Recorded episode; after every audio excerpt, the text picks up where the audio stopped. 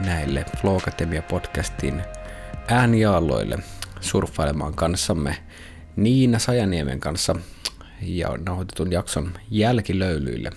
Kyseisessä jaksossahan keskustelimme stressistä, valpastumisesta, tunteista ja mit, millä tavalla nämä kaikki on helppo ymmärtää väärin, mutta myös ymmärtämällä oikein ja hankkimalla sopivaa taitavuutta niiden suhteen meidän elämämme voi muuttua huomattavasti virtaavammaksi.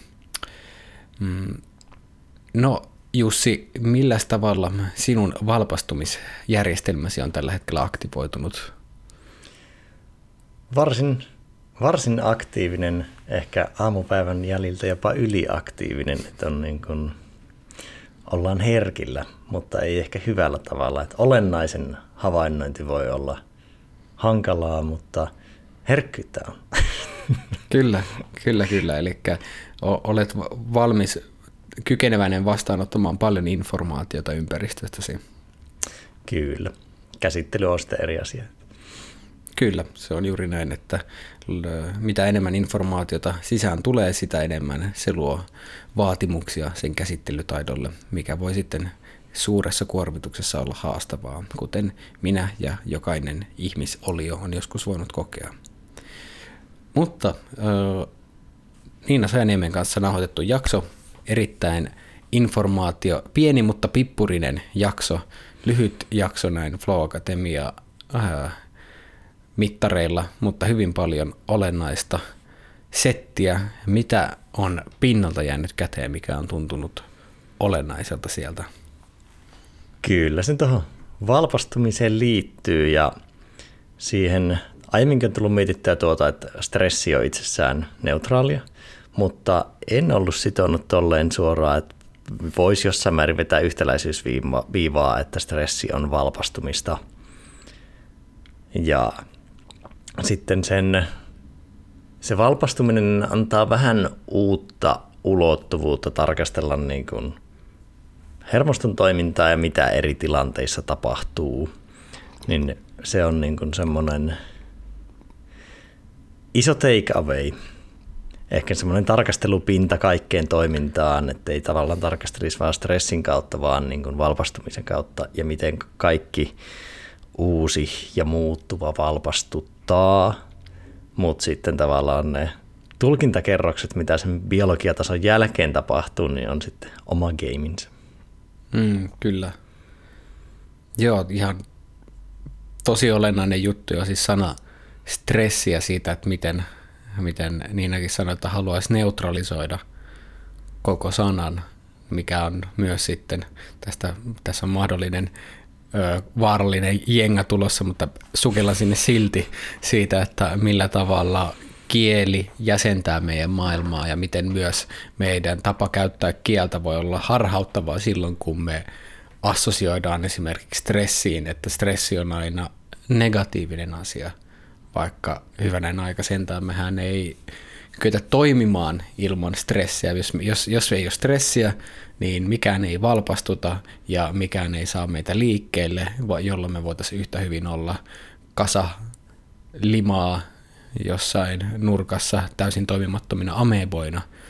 Ja no itse asiassa amebatkin varmasti stre- valpastuu jollain tasolla, joten olisimme jotain, mitä en pysty nyt käsittämään, tai mitä se voisi olla, mutta se pointtina lähinnä se, että miten me asioista puhutaan, niin se on merkityksellistä, että millä tavalla me freimataan. Että esimerkiksi justiin se, että jos stressi on negatiivinen, niin se ensinnäkin se, että ai vitsi mä koen stressiä, tämä on paha asia, mikä luo jo aikamoisen tulkinta himmelin siihen päälle, mutta myös sitten, että okei, nyt pitää vältellä stressiä, vaikka enemmänkin pitää välttää sitä ylikuormittumista. Niin, tuo herätti semmoisen ajatuksen, että olisi kyllä hyvä ottaa kaikkiin koulutus- ja valmennussisältöihin tuo stressin läpikäynti niin kuin heti alkuun, koska se on flown tematiikan kannalta hyvin olennainen ja itsensä johtamisen ja kaiken tekemisen kannalta, että tavallaan pystyisi vähän neutralisoimaan sen suhteen siihen, niin silloin on paljon neutraalimpaa ja hyväksyttävä, no, hyväksyttävämpää, ehkä niin kuin helpompaa tarkastella työntekoa ja ponnistelua, kuin että se on niin kuin yksi iso laatikko, vaan että siinä on sille Jerkes Dodson käyrän mukaisesti, eli käänteinen U, niin suorituskyky on tapissa silloin, kun positiivinen stressi on maksimissa, eli eustressi, jolloin voisi sanoa vetää yhtäläisyysviivaa, että flow on optimoitu silloin. Ja sitten kun siitä mennään yli, niin se tavallaan menee negatiivisen stressin puolelle, joka sitten heikentää sen suorituskyvyn, kun se stressin määrä maksimoidaan, eli stressiä kannattaisi optimoida. Mm, kyllä, juuri näin. Mikäli emme pyrimme viimeisen asti välttelemään stressiä, niin jos siinä onnistumme, niin onnistumme kyllä myös välttämään flown. Niin, se on vähän, että helppo elämä ei lopulta ole helppo elämä. Ei, kyllä, joo. Hel- he, liian helppo elämä tekee helpoista asioista vaikeita. se on totta. Tuohon vielä niin linkittäisin just sen olennaisen ymmärryksen valpastumisesta on just se, että mikä, päästään tähän niin match state with task, että kun eri tilanteissa on olennaista olla eri lailla valpastunut, se valpastumisen taso on tärkeää sovittaa siihen, siihen tehtävään ja, tai niin kuin tilaan että, tai ympäristöön, että missä ollaan. Että silloin kun me hypätään wingsuitilla, niin se voi olla tosi hyvä, että meidän valpastuminen on aika lailla siellä tapissa, mutta sitten kun me mennään nukkumaan, niin silloin olisi äärimmäisen hyvä, että se valpastuminen ei, se olisi aika siellä minimissään. Ja tässä on Andrew Huberman on aivan loistavan termin, tästä on limbinen kitka, jolloin, mikä kuvaa sitä, että meidän valpastuminen ei ole suhteessa se on epäoptimaalinen suhteessa tehtävä, että mitä isompi gappi sen meidän valpastumisen tilan ja sen optimaalisen, mikä olisi siihen tehtävään, niin sitä enemmän meillä on limpistä kitkaa ja sitä meidän tulisi pyrkiä vähentämään. Jäin miettimään tuohon aiempaan niin haaste ja flow ja valpastuminen, että mikä siinä olisi niin se kuvaus, että kun ei voi myöskään puhua, että niin tavoiteltaisiin vaikeutta, niin olisiko se, että kun yleensä puhutaan, että mikä on lopputuloksen kannalta vaikka riittävän hyvä, niin voisi puhua riittävän haastavasta niin mm. elämästä tai tehtävästä niin kuin mikro- tai makrotasolla. Mm. Haaste, haaste luo stressiä. Haaste on, onko haaste lopulta stressi? Mm, kyllä, kyllä se luo sitä. Mm. Mutta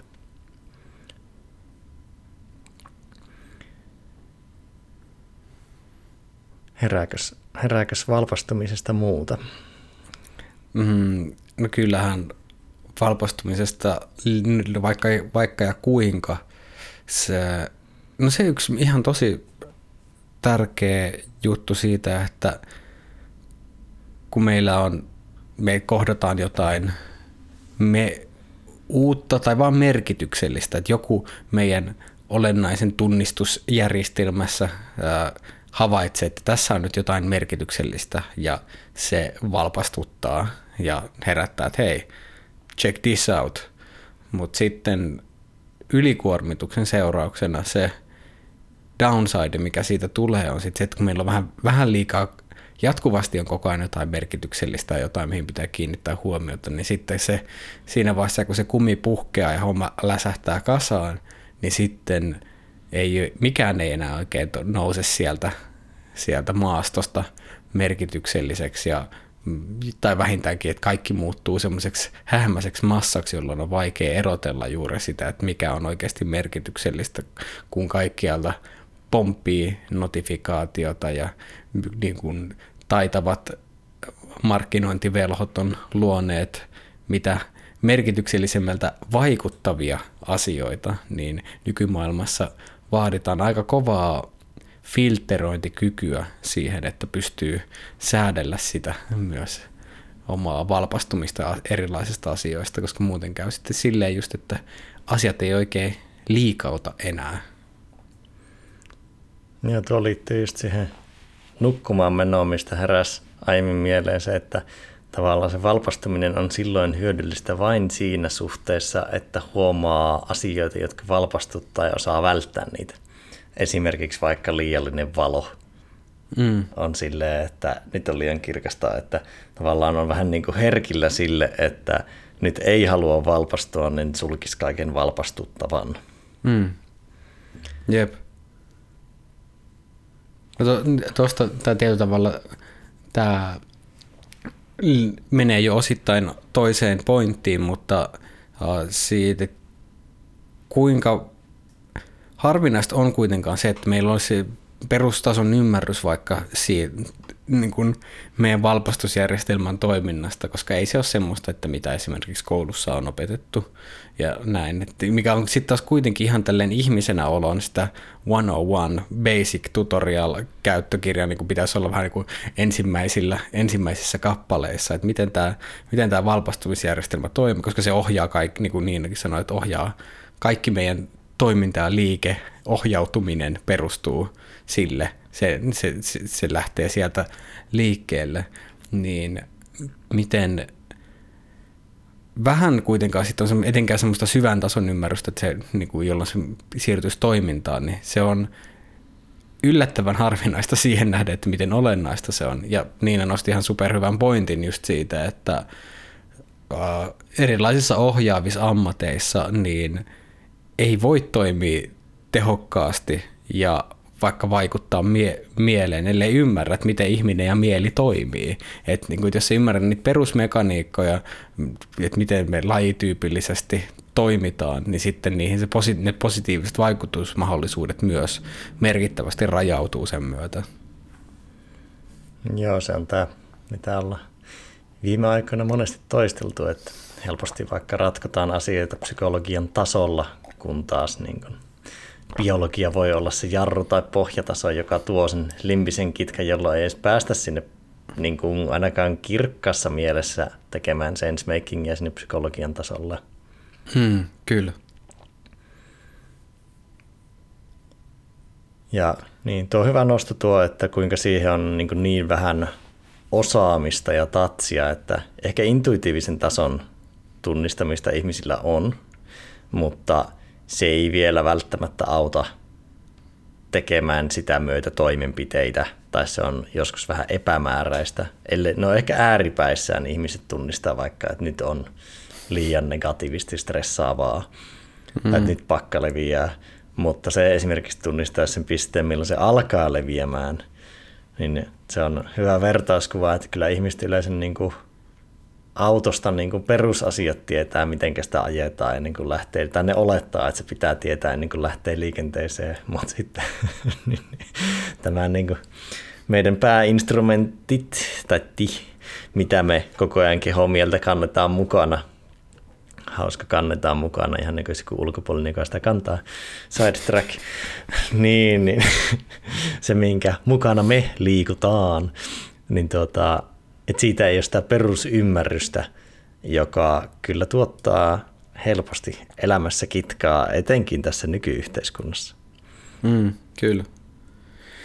Joo, kyllä se on aika moni just semmoisella psykologisella tasolla vaikka ilmenevä haaste tai mitä me tarkkaillaan siellä, niin yllättävän monessa tapauksessa se juontaa juurensa jostain paljon fysiologisemmasta ja paljon enemmän tuota hardwaresta. Et Tony Robbinsillahan se hyvä sanonta, että ää, joskus, joskus täytyy ratkaista elämän suuria ongelmia, suuria kiistoja pohtimalla keskusta, mutta joskus se voi olla vaan, että käyt kylmässä suihkussa ja otat pari makadamia pähkinää ja sitten yhtäkkiä asiat onkin hyvin erilaisia, niin se on, se on tosi sellainen tärkeä juttu, mitä voi miettiä ihan niin kuin kaikilla elämän areenoilla työ, työpaikasta kotiin, niin missä määrin niissä kiinnitetään huomiota siihen, että minkälaisessa hermostollisessa tilassa ollaan. Et esimerkiksi jos työpaikalla on joku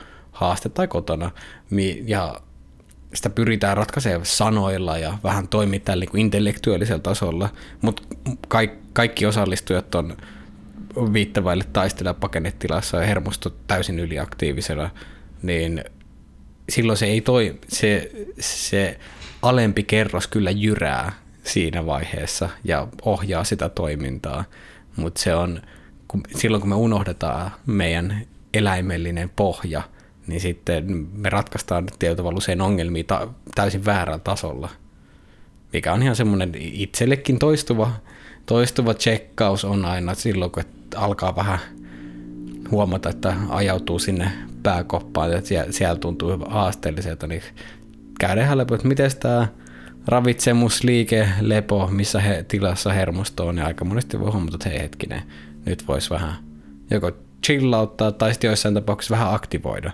pikkasen, pikkasen tota noin, pistää kierroksia koneeseen, niin yhtäkkiä asiat muuttuukin helpommaksi. Näinpä, näinpä.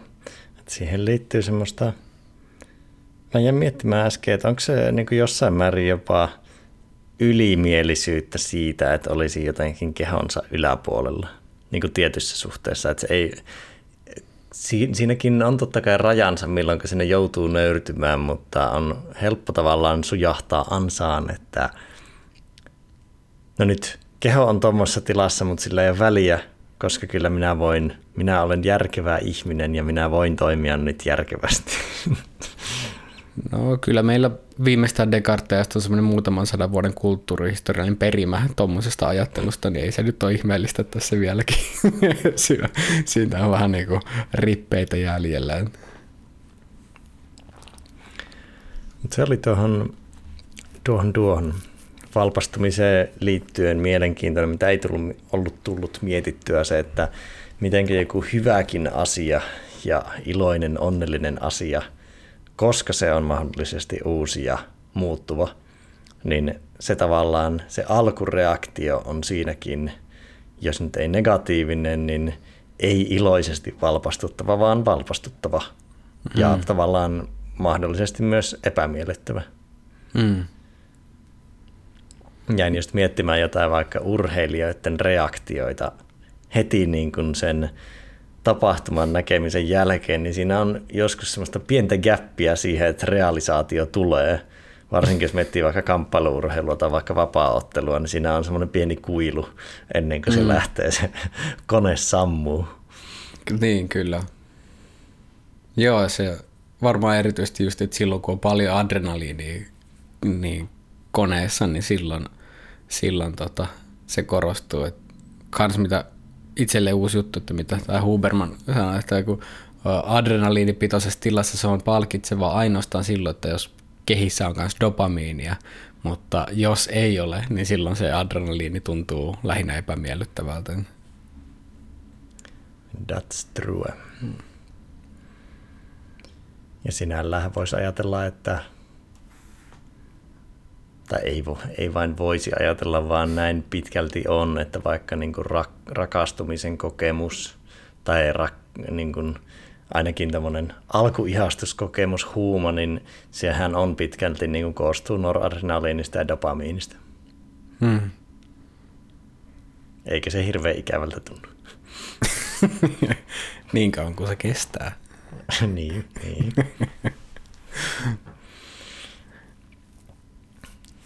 No mitäs, no. onko valpastumisesta muuta? Hmm. Ja ehkä jatkan tuohon. Hmm. Se, että se mikä jäi mieleen siihen, että keho ei tee tulkintaa.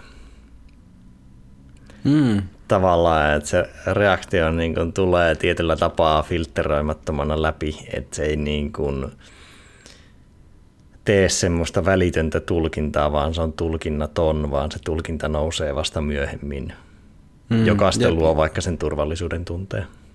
Jep, just, just näin. Ja toi on, toi on tosi hyvä nosto, koska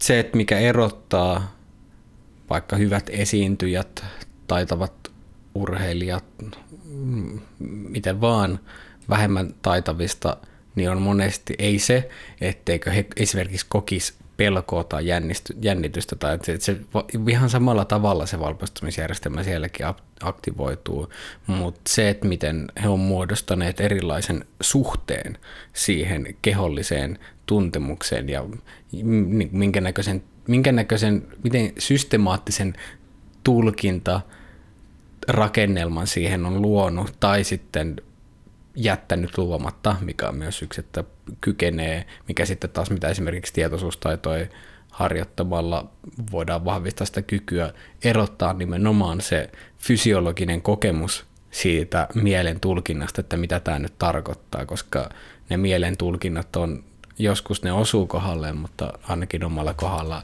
ampuu myös aika, aika, aika vahvasti ohi, sinne kun ei kerran eikä kaksi, vaan lähes systemaattisesti. Joo, kyllä sinne monesti assosiaatioverkostot herää ja sitten alkaa tulla semmoista sisältöä, mikä on niin kuin aika, aika monta aasinsiltaa mentiin siitä niin kuin niin, välittömästä kyllä. havainnosta. Just näin, jep. Joo, tuo oli, nostin, nostin itsekin tuohon muistoreihin ton, että se tunnesuhteen rakentuminen niihin oloihin, joihin ei voi vaikuttaa – ettei tavallaan tulisi vaikka pelkoa pelosta tai ahdistumista ahdistumisesta. Mm, joko kyllä. ennakkoon tai sitten tapahtuma aikana. Se on hauska, kun se ei to, toimii myös niin kuin sen välittömän ajan ulkopuolella, että vaikka ahdistaa ahdistus mm, il, ilman, kyllä. että sitä ahdistusta vielä siis on. Että katsoo vaikka kalenteria, niin jos on täynnä joku viikko, niin sitten rupeaa herää sellainen pieni ahdistus ahdistuksesta. Niin, ilman sitä välitöntä fysi- fysiologista reaktio ennen sitä, mutta se, se ajatus he myös pystyy tuomaan se vähän niin kuin kaappaamaan tai niin kuin downloadaamaan jostain sitten sen ahdistuksen fysiologisenkin tuntemuksen sille, että ai saamari, että nyt, nyt, nyt on paha, nyt on paha. Mutta sekin on sitten taas sekin just sitoutuu siihen sensemakingiin, että mm, niin pitkään kuin se asia on epämääräinen, niin silloinhan se helposti ahdistaa tai pystyy generoimaan sitä. Tuolle pitäisi keksiä joku termi, että mitä on tavallaan semmoinen niin kuin kuvi, projisoitu ahdistus. Mm että se on kuviteltu ennakkoon, niin yleensähän se on epämääräistä johtuvaa. Jos sä mm. tismalleen tiedät vaikka sen stressikokemuksen intensiteetin, niin ei se nyt niin paljon ainakaan ahdista. Mm. Joo, ahdistuksen ytimessä on hallitsemattomuuden tunne, että on enemmän kuin pystyy hallitsemaan. Ja tämmöinen psykoterapeutti Bruce Tift on sanonut, että se on egon ymmärrettävä reaktio siihen, että se ei kykene, sen ego, kun ego kohtaa sen, että se ei kykene hallitsemaan jotain ja sen hy, haluttomuutta hu, hyväksyä sen, niin mitä enemmän on sitä sen tota, näkemistä, että en pysty hallitsemaan ja sen hyväksymättömyyttä, niin sitä enemmän se generoi myös ahdistusta. No, tuo on hyvä. Hyvä kuvaus pitää, pitää ihan itse ylös kirjoittaa.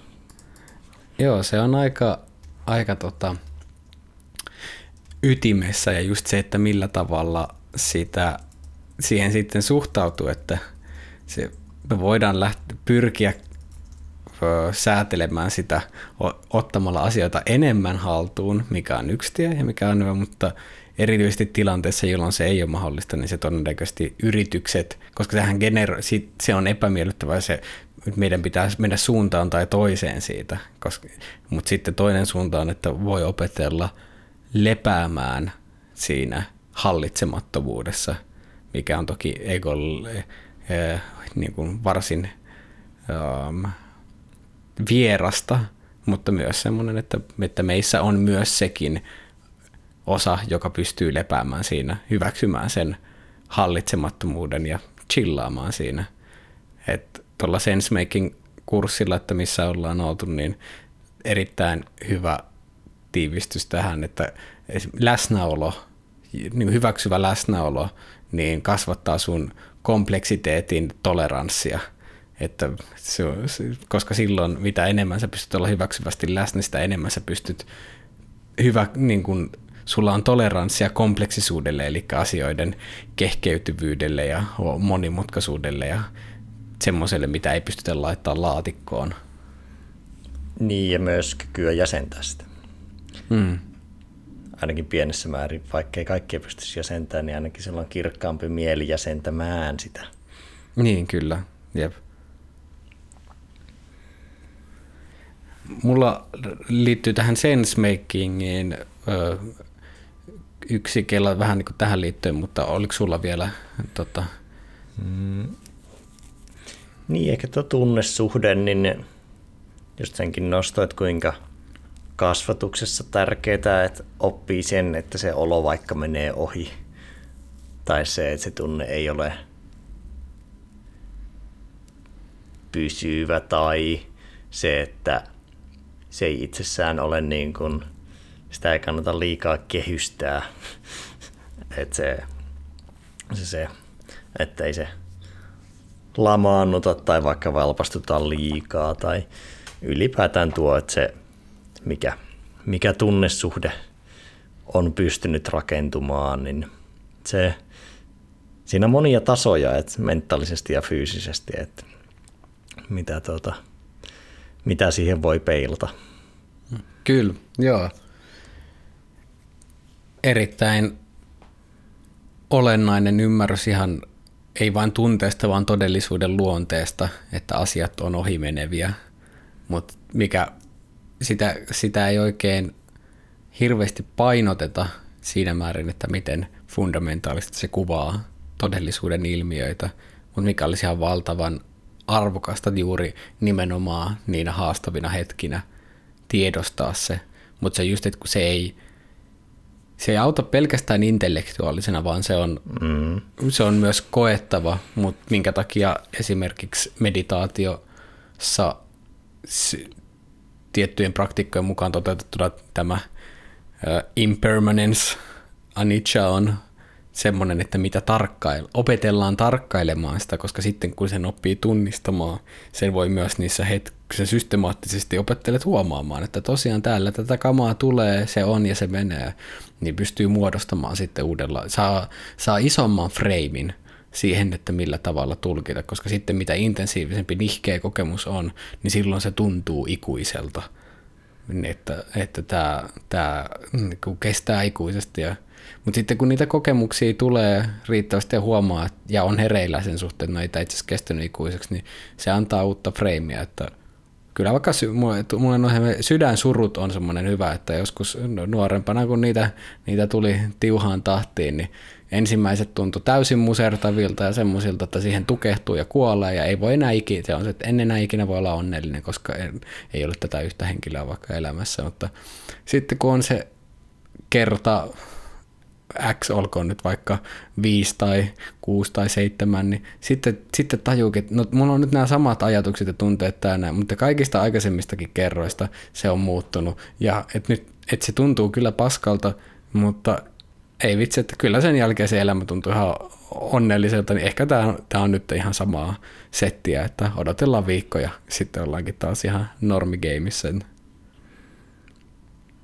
Mikä tuosta nousee, just se, mitä sanoit, että sitä voi sille intellektuaalisesti taklata ainakaan kunnolla, niin just se, että varsinkaan sinne tilanteen keskellä, niin se ei, se ei välttämättä auta, että ajattelee, että no ei tämä ei tää nyt vaikuta, kun sen, sen saat kehollisesti vaikka vahvasti sen tunteen vallassa, niin että sä voit tavallaan niin kuin intellektualisoida sitä itseäsi ulos, mutta se, se, että siinä on niin kuin intuitiivisen kehollisen tason turva, että näin on koettu ja en kuollut tyyppisesti. Mm. hmm Että se käytännön esimerkkinä joku se, että, että sä opit vaikka sen, että missä pisteessä pitää taputtaa kuristukseen, niin sitä ei intellektualisoida.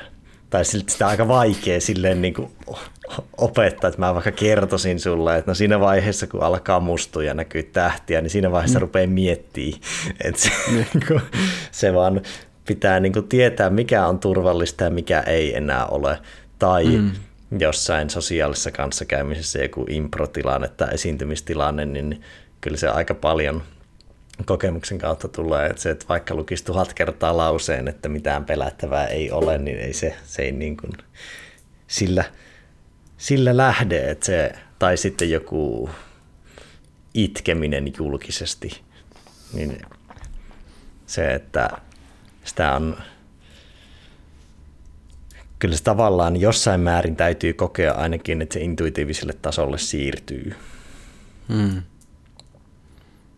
Niin, että voi, niin kuin, äh, tarkoitatko, että, että pystyy itkemään julkisesti, että se, se ei herätä niin kuin, va, rysäyttävää nihkeitä fiilistä vai?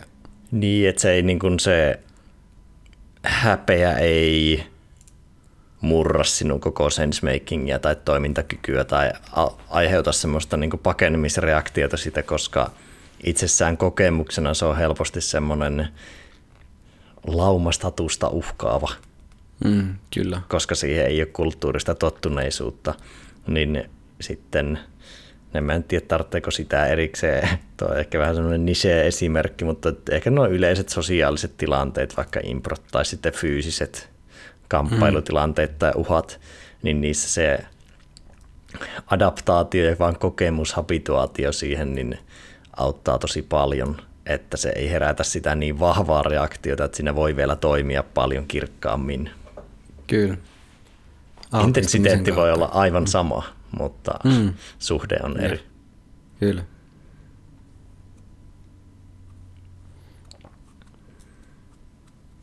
Vähän niin kuin mitä Hanna-Maria Hintsen kanssa juteltiin pettymyksistä, niin aika sama, sama game.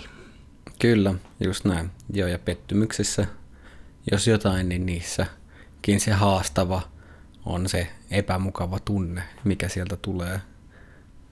Se puristava ja vähän, vähän tuolla painava. Niin senhän kanssa, kun kun sitä tar- altistuu riittävästi ja hyvällä, ja justiin altistus itsessään ei vielä takaa sitä, että sen vaan niin kuin altistuminen, toistuva altistuminen ja py- pyrkimys suhtautua siihen viisaalla tavalla, niin se on se, että mikä tuottaa hyviä lopputuloksia. Että pelkästään pet- pettymyksistä voi myös opetella hyvin, hyvin epäterveitä tapoja käsitellä niitä. Se, se on totta. Ja pettymykset nyt suhtautuu aika paljon psykologiaan ja odotuksiin, että ne ei ole välttämättä mm. itsessään niin kuin välitöntä kokemusta, mm. vaan ehkä niin kuin, siinä tavallaan tapahtuu aika monia peilauksia, että se ei ole vaan se välitön kokemus ulkoisesti niin, tarkasteltuna, vaan se, mikä, miten sen on mielessä etukäteen rakentanut. Että on vaikea, vaikea pettyä, jos siinä ei mitään odotusta. Just näin, jep, kyllä. Voisi toki olla jossain kamppailulajitilanteessa ehkä vaikka häviäminen tai semmoinen niin kuin puhdas fyysinen nöyryytys, niin siinä varmaan voisi olla jotain biologistakin tasoa. joo, kyllä. Joo, ä- ä- ääriesimerkeissä voi olla myös pettymystä ilman odotusta.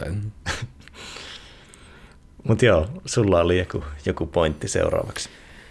Joo, se liittyy vähän tuohon aikaisempaan, tai liittyy kaikkeen tähän tuosta sensemakingista, että miten meillä on äärimmäisen syvä tarve luoda tolkkua asioista, koska se on se tolkun saaminen, se on meille myös tietynlaista hallintaa. Kun meillä on tolkku asioista, niin silloin se tilanne, me pystytään hahmottaa se, meillä on sens siitä ja me pystytään operoimaan siinä.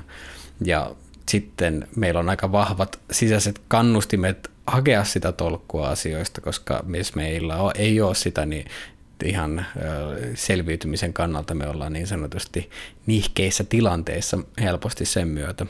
Mutta sitten, että mikä, mikä se downside voi olla, että silloin kun meillä ei ole mahdollisuutta tai taitamusta luoda tolkkua asioista, me syntyy epämukavia tuntemuksia, mitkä sitten kannustaa luomaan yliyksinkertaistettuja malleja todellisuudesta, mitkä voisit näyttäytyä esimerkiksi stereotypioina ja, tai yksinkertaisesti malleina, mit, karttoina, mitkä ei kohtaa maastoa. Ja tämä on aika silleen, jos jossain se nyt on voinut nähdä, niin vaikka koronapandemia nyt on ihan loistava siitä, että niin kompleksinen ilmiö, niin missä puolin ja toisin regressoidutaan yli yksinkertaisiin, mm, yksiselitteisiin, näennäisesti kirkkaisiin malleihin, jotka on kyllä puolin ja toisin täysin riittämättömiä kuvaamaan sitä, että mitä oikeasti tapahtuu. Joo, että näkee tosi helposti, vaikka heti tulee meille itselle pieni paikkakunta. Siellä mikä tahansa uusi ja erilainen on silleen outoa. Et se, ja sitten tuntuu, että vaikka keskimäärin niin kuin hyvin empaattiset ja lämpimät ihmisetkin pystyy olemaan aika vahvan ennakkoluuloisia siinä pienessä ympyrässään, koska siinä tavallaan niin kuin etnosentrisessä keskittymässä ei ole vaikka ikinä ollut mitään muuta ihonväriä kuin valkoinen. Hmm, tai kyllä. ihan joku, tai että eikä tarvitse mennä, mennä tuolle tasolle, että ihan vaikka se, että mm, kukaan ei ikinä käyttänyt rajua meikkiä. Niin sekin niin, niin riittää. Joo, joo. Me, mä en saa tolkkua, että miksi tämä tekee näin, mikä, mikä tässä on taustalla. Ja se oli, siis tämä, tämä kuulostaa jänöltä esimerkiltä, mutta kyllä tällainen pikku, pikkupaikkakunnalla Heinävedellä oli hauska, että yksi meidän luokkalainen tyttö, ja tämä oli kutosluokalla. Mä muistan, mm. kun ekana päivänä mentiin kouluun, niin se oli meikannut. Niin se oli tosi niin kuin uutta ja ihmeellistä. Et, nykyisin kutosluokalla meikkaaminen ei ole välttämättä enää hirveän ihmeellistä, mm. mutta joo, se, oli tavallaan, se, oli, se oli ensimmäinen, kuka meikkasi, jolloin mm. oli semmoinen, että mitäs ihmettä tämä on. Niin kuin, että... Kyllä, kyllä. Joo, se, se että mitä tuosta vielä nousee, on just se, että millä tavalla pystyy sitten ehkä luomaan parempia karttoja ja niin, kun, niin on se epämukav, sen ymmärtämättömyyden ja sensemaking rajoitteiden herättämän epämukavuuden kanssa opettelu sen elämään sen kanssa, koska silloin se tuo sitä just sitä aikaisemmin mainittua kompleksiteettitoleranssia, että pystyy pitämään tietyllä tavalla pitempään mielen auki, koska sitten kun sä oot luonut tolkun, jos se on niin kuin, vähän niin kuin sä oot luonut sen tolkun, se on niin kuin se you made sense, sä oot tehnyt sen, niin sitten sä tietyllä tavalla paketoit sen asian. Ja sit sun ei tarvi enää vastaanottaa siitä informaatiota, mikä voi todennäköisesti e, johtaa siihen, että se oma kartta, finalisoitu kartta muuttuvassa maastossa, niin ei ihan täysin pidä paikkaansa. Niin se, että opettelee olemaan sen epätiedon kanssa, niin ainakin itselle se on ollut todella perustavanlaatuisen tärkeä ihan intellektuaalin, mutta myös ihmisenä kypsy, kypsymisen kannalta, Et, koska on ollut hyvin vahvaa taipumusta hypätä johtopäätöksiin ja tukeutua niihin omiin yksinkertaisiin selitysmalleihin – täydellisen Dunning-Kruger-efektin sokaisemana, mutta sitten on, kun on voinut huomata toistuvasti olevansa väärässä, niin sitten on todennut, että ehkä tätä pakettia pitäisi pitää pikkasen enemmän auki, mikä mahdollistaa sen, että pystyy oikeasti sitä informaatiota myös pystyy tulee sisään enemmän silloin, kun uskaltaa sanoa pitempään, että mä en oikeasti tiedä, mä en tiedä mikä tämä on, ja yrittää, että ei ajaudu semmoiseen tiedolliseen nihilismiin, että no, kun mä en voi tietää mitään sataprosenttisesti, mun ei kannata yrittää, yrittää yhtään tietää mistään mitään, mutta että pitempään pitää paketin auki ja katsoa, että miten, miten tota, se muovautuu ennen kuin sinne laittaa pisteen perään, että näin tämä asia asia on. Mutta se on super haasteellista silloin, mm-hmm. kun eletään kulttuurissa, missä arvostetaan nimenomaan järkähtämättömyyttä ja sitä, että on mielipiteitä. Se ei ole, että niinku pitää olla niinku mielipiteitä ja va, niin kuin jyrkkiä mielipiteitä. Niin kuin siitä me saadaan tämä jälleen yksi cognitive bias, että mitä vahvemmin niin kuin ilmaisee jonkun asian, niin me yhdistetään se kompetenssi, että tietää enemmän, vaikka se voi olla monesti täysin päinvastoin, että se kertoo vaan hubriksesta ja siitä, että ei oikeasti tiedä siitä, siitä asiasta. Ja se on hauska, mä saan itse aika monesti palautetta siitä, että miksi mä en ota vahvempaa näkemystä, niin sitten just sille, jos on käsitelty sitä case by case, niin sitten, että no kun ei mulla ole tästä vahvaa näkemystä, että tästä niin tämä on auki, että tämä mm. on moniulotteinen tämä asia, että tämä, ei, tämä on vaarallista yksinkertaistaa, mutta se on niin kuin, moni, moni saattaa sitä toivoa. Mutta se on, jos on kokonaisuudessaan tuo sensemaking-ikkunan aukipito on tosi haastavaa, koska siihen on niin paljon biasia ja voisi sanoa, että tämä nyt menee ehkä johonkin niin kuin kehitystaso keskusteluun ja muuhun, ja vaikkei nyt mennä sinne, niin voisi sanoa, että lapsena, nuorena, tiettyyn asteeseen aikuisuuttakin, niin voi olla tavallaan niin kuin mahdotontakin pitää sitä pitkään auki. Tavallaan, että kyllähän Kyllä. se sensemaking myös rakentuu silleen portaittain. Ja sitten kun siinä on myös niitä vaiheita, että sä luot vaikka vähän niin kuin ensimmäisen tason sensemakingin, että sulla on joku ankkuri ja nyt sä lähdet niin kuin haastaa sitä. Mutta just se, että miten paljon sitä lähtee haastamaan kerroksittain tai miten pitkään sitä ikkunaa pitää, pitää auki, niin, tota, niin, niin miten paljon tuulettaa, niin se on haastava. Että mm. sinä, sinä alkaa tulla jo kylmä, kun tuulettaa tarpeeksi pitkään. Että se... niin, kyllä. Joo, sehän, sehän se onkin sitten elämisen taito, että mi, miten, sitä, miten sitä säätelee, että missä määrin pystyy, pystyy pitämään auki. Mutta kyllä mä koen, että mitä pidemmälle kypsyy ja kehittyy, niin sitä enemmän se voi pysyä aika silleen avo, sitä ei tarvii lähteä edes sulkemaan. Et ruskea rasva kehittyy sen verran hyvin, että ei, ei se pikku vilu, vilu pääse helposti purasemaan, vaan voi ihan hyvin sanoa, että ottaa sen, että mitä, mitä koppaa, mutta en, en vaan tiedä. Tämä, tämä niin kuin ainoa realistinen todenmukainen, mitä tässä voi sanoa, että en tiedä. Navigoin näillä pikku murusilla, jotka todennäköisesti eivät ole todellisia, mutta ne ovat riittävän todellisia siihen, että pystyn jollain tapaa navigoimaan. Niin se pitää myös sen nöyryyden yllä, että avoimuuden muille näkökulmille. Että voi todennäköisesti, tai tiedostan, että en hahmota tätä täysin, joten kannattaa olla jatkuvasti avoin sille, että voi, voin saada uutta tietoa tästä. Kyllä. Tuohon, katsotaan nivoutuuko mulla ajatus yhteen. Tuota, niin ehkä tuo niin kuin valpastumiseen, jos sitoo tuota sensemakingia, niin se on silleen, tavallaan sä pääset ehkä siitä, siinä sensemakingissa just petollinen, mihin vähän viittasitkin, että se ennen sitä selonluontia tai tolkun tekoa, niin se asia on pelottava ja negatiivista stressiä tuottava. Ja tavallaan sensemaking on myös helppo tie siitä pois. Mm. Mutta silloin saatetaan tehdä puutteellista sensemakingia. Mm, sitten, kyllä.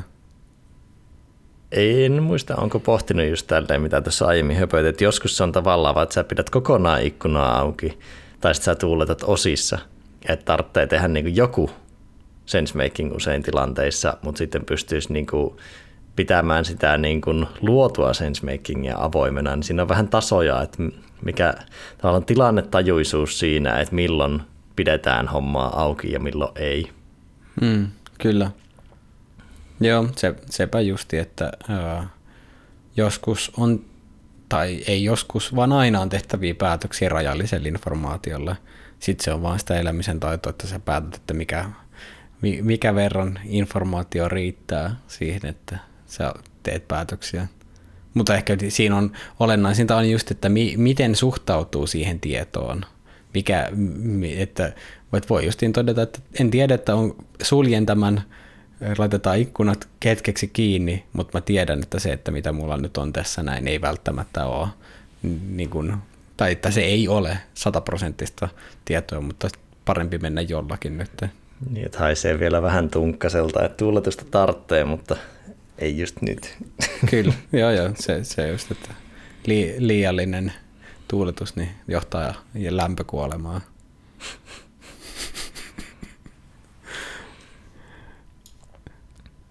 Aha, ollaan jo 45 minuutissa. Nouseeko vielä jotain, jotain tota pointtereita?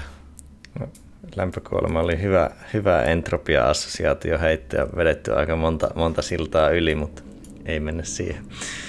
Tota, ei nouse enää. Nuo oli niin kuin ne tärkeimmät ja oikeastaan tuo vähän niin kuin koko ketju, mistä keskusteltiin, mm. niin jäi niin kuin relevantiksi tuolta mieleen. Joo. Joo, no itse, nostasin tälle, että tämä jälkilöyly ei vedy, sekä, se olisikin itse asiassa hauska, että jälkilöylystä tulee pidempi kuin alkuperäinen podcast. Mutta ei sitä ole missään lakikirjassa kirjoitettu, että näin ei, ei ainakaan Flow Akatemian lakikirjassa ole kirjoitettu, että näin ei saisi olla, mutta nostan ehkä loppuun tuohon tota, sen, että palkitsevuuteen liittyen, että miten liian palkitsevat niin kuin ympäristöt ja toimet opettaa huijaamaan meidän aivoja, hakemaan sitä palki, semmoista niin nopeata palkitsevuutta paljon niin kuin nopeammin, tai siis odottamaan sitä, että asioiden täytyy olla nopeasti palkitsevia, mikä on täys antiteesi sille, että monesti merkityksellisten asioiden eteen täytyy oikeasti ponnistella ja niin kuin kokea sitä ilman semmoista välitöntä hypernormaalia palkitsevuutta. Että sehän on justiin ongelma, että kun puhutaan tämmöistä hypernormaaleista ärsykkeistä, mitkä on, mitä on vaikka so, ylisokerisuus, ylirasvasuus tai tämmöinen audiovisuaalisesti ylistimuloiva, nämä on hypernormaaleja, mitkä täysin kyykyttää meidän normaalit adaptiiviset mekanismit, niin tämmöiselle hypernormaalille palkitsevuudelle itsensä altistaminen johtaa helposti sitten siihen, että normaalit asiat ei enää palkitsekaan, vaan kaiken täytyy olla sitten XXL plus stimulusta, niin hyvä muistutus siitä, että ää, erittäin tärkeä juttu kasvatuksellisessa mielessä, jota ei kukaan, niin kuin mä kauhulla katson sitä, että miten kasvatus pelillistetään ja kaikesta tehdään tosi kivaa ja vänkää ja vilkkuvaa ja välkkyvää, mikä on, siinä on ehdottomasti iso hyöty, mutta myös vaarapuoli, mitä ei mun mielestä riittävästi tiedosteta. Mutta sitten myös yhtä lailla ihan omassa elämässä, että miten itse altistaa, altistaa asioita, miten, miten asiat tekee, etenkin miten asiat opettelee. Onko kaikki opettelu pelillistetty niin kun sinne hypernormaaliin päätyy asti, niin se on tälleen ehkä jonkin verran nytten oppimisesta tietävänä ja ö, myös Ninan myötä niin yhä enemmän kallistun sen sun, että kaikkea ei kannata viedä sinne hyperstimulus päätyyn. No, tätä tematiikkaa me avattiin aika paljon sillä syvän työn merkitys jaksossa, niin voidaan sen linkata. Kyllä. Mutta se on just tuo, no tuo oli itse omissakin muistareissa ekana, mutta näköjään meni silmien ohi, että just tuo, miten yhteiskunta, tai nykyyhteiskunta ennen kaikkea tuottaa haastetta viivästyttää mielihyvää. Ja kuinka se nopea palkitsevuus rapauttaa kyvy, kykyä saada palkintoja siitä syventymisestä. Tätä ei käsitelty podissa, mutta mitä mm. me vaikka käsiteltiin sillä syväntyön merkitysjaksossa, että sekin on niin kuin kyky tehdä syvää työskentelyä tai oppimista tai opiskelua tai keskittyä pitkiä aikoja, niin siinä on semmoinen niin kuin ikävä, ikävä negatiivinen korrelaatio tuohon pintasella tekemiseen. Kyllä. Joo. Kesällä kokeilin, kokeilin vähän, että minkälaista tämmöiseen hyperstimulukseen meneminen oli kokeilu koettu täysin perseestä. En, en aja sinne päätyin enää hypätä. Erityisen pahaksi huomasin liiallinen altistuminen – interwebin ihmeellisille alustoille, somealustoille, jotka on taitavasti, siellä ne tosiaan ne taikurit on craftannut niistä äärimmäisen hyperstimuloivia, tietäen juuri, että millä tavalla meidän näitä mekanismeja pelataan, ja lopputuloksena on halpoja, nopeita huveja, jotka kuitenkin sitten vetää pohjan kaikelta syvemmältä kokemiselta, niin suosittelen välttämään hyperstimulaatiota.